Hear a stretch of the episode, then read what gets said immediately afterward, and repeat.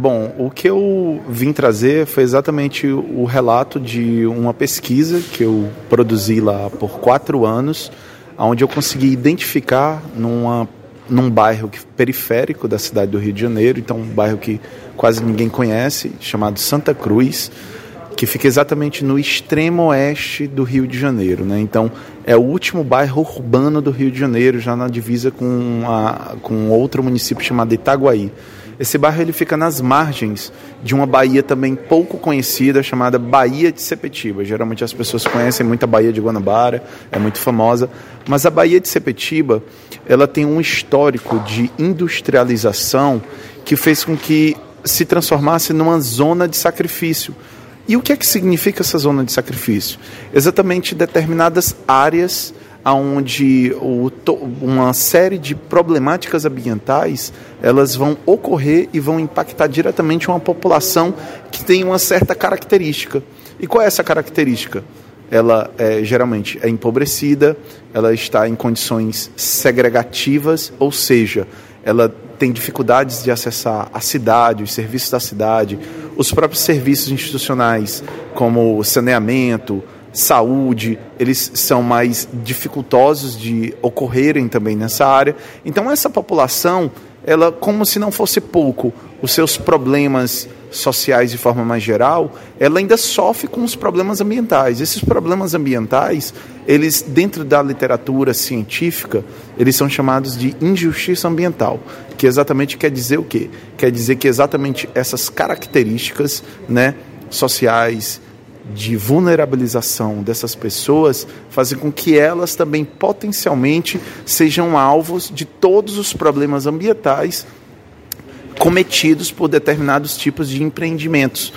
É, essa área é uma área de pessoas né, é, muito humildes, que tem uma série de dificuldades de acessar vários serviços da cidade e por conta disso a gente acreditou que era importante fazer esse trabalho lá no sentido realmente de buscar um, uma, aquilo que a gente chamaria de justiça ambiental, que é exatamente a condição de buscar um tipo de proteção para essas pessoas, uma proteção que seria exatamente lutar, reivindicar um ambiente de qualidade para elas.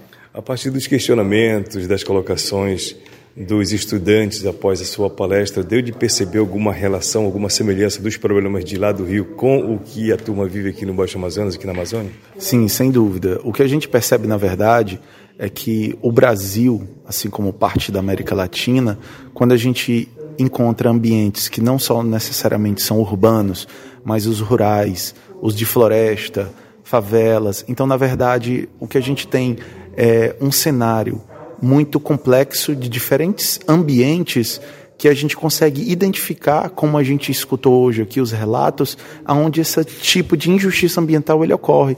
Então ele não necessariamente acontece só em áreas urbanas, como eu relatei hoje aqui. Pelo contrário, a gente vê aqui em beiras de rio, né? A gente vê aqui com povos indígenas, a gente vê então uma série de casos onde a injustiça ambiental ela acontece e as pessoas todas sabem do que está acontecendo. Então, é, o que a gente talvez conseguiu fazer aqui foi um, uma ponte, uma conexão né, de situações de justiça ambiental que se encontram em regiões diferentes do Brasil. Mas quando a gente conversa, a gente vê que a história é muito parecida. Dos relatos que o senhor ouviu aqui a partir dos estudantes, dos participantes da palestra, o que lhe chamou mais atenção de relatos a partir de realidade daqui do povo? Bom, eu acho que o relato do Lucas, né, uma liderança ali do é, é, foi bem forte, porque ele relatou exatamente por ser alguém né, do território, ele disse exatamente o que acontece lá. Uh, eu acho que o relato da Cargill também foi muito forte. E também aquele que fica em Barcarena, que no momento eu não lembro qual é a empresa, mas que foi exatamente, aconteceu no mesmo período ali do desastre de, de Mariana. Né? Então é interessante, porque parece que há uma invisibilização desses casos para o restante do Brasil, porque a gente tem casos que são muito espetacularizados né, de forma realmente sensacionalista, como por exemplo é o caso de Mariana, que obviamente é um caso chocante, Brumadinho é um caso chocante, os deslizamentos que aconteceram é, em São Sebastião e São Paulo também são casos de desastre que são chocantes pela quantidade de vidas que morrem. Só que a gente também tem que entender o seguinte: uh, esses casos eles estão acontecendo nas áreas mais distantes do sudeste ou do centro-sudeste brasileiro e que não têm a mesma repercussão midiática que mereciam, porque também são vidas, né, e de certa forma estão também é, passando por processos de, de injustiça, de racismo e produzindo isso que a gente chamou de zona de sacrifício. E esses problemas todos refletem na saúde da população? Né? Diretamente, né? diretamente. Na verdade, a gente não pode dissociar né, a saúde da qualidade de, de vida, do ambiente. Na verdade, o ambiente saudável é o que promove exatamente a, qualidade, a, a saúde das pessoas. E essa saúde é importante a gente dizer o seguinte, que a gente não está falando só de uma saúde física, mas de uma saúde psíquica, porque a própria ameaça sobre os territórios, a, a condição de incerteza que as pessoas têm sobre os impactos que estão acontecendo, que muitas vezes elas não têm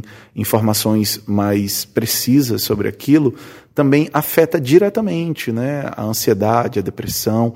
Então, a saúde é um elemento fundamental, que indicador, na verdade, da falta de qualidade de ambiente, ambiental né, nos territórios onde essas pessoas habitam, assim como também é, diz muito sobre a atenção e a proteção, ou melhor, a falta de proteção dessas pessoas. E qual seria o papel das comunidades, das aldeias, da própria universidade, no sentido de, não sei se poder reverter a situação, mas pelo menos reagir a tudo isso? É, eu acho que tem que ter uma parceria forte entre a universidade e essas comunidades, no sentido de fazer com que a universidade ela cumpra um papel importante que é o quê? Que é exatamente sair um pouco né, do seu pedestal de ciência é, que não dialoga com os conhecimentos populares ou conhecimentos né, étnicos ou qualquer outro tipo de conhecimento que não necessariamente seja científico, uhum. mas que pode fornecer pistas para a produção do, do conhecimento científico. Então, por exemplo, é, é, dentro da geografia, dentro da antropologia, dentro da sociologia, você pode muito bem ouvir os relatos das comunidades exatamente e fazer com que a sua ciência ela consiga ser suficiente para fundamentar esse, esse tipo de relato que está tendo. Então, é sair exatamente daquilo que seriam os relatos mais empíricos, que na verdade não deixam de atestar um problema, eles são relatos verdadeiros. É, mas se a gente quer realmente colocar isso num pé científico para ter uma legitimidade, então é a, a universidade entra nesse, nesse lugar né, no lugar que precisa exatamente fornecer né, a, a, o rigor e o critério desse tipo de informação e, e fazer com que isso seja colocado no, no, campo público mesmo, assim, seja levado para os políticos, seja levado para as câmaras é, de vereadores, seja colocado nos espaços midiáticos como denúncia e também como pedido de monitoramento, de fiscalização e de melhoria. E mais uma vez, e de proteção ambiental, porque no final das contas é isso que a gente está falando. Essas comunidades elas não estão protegidas.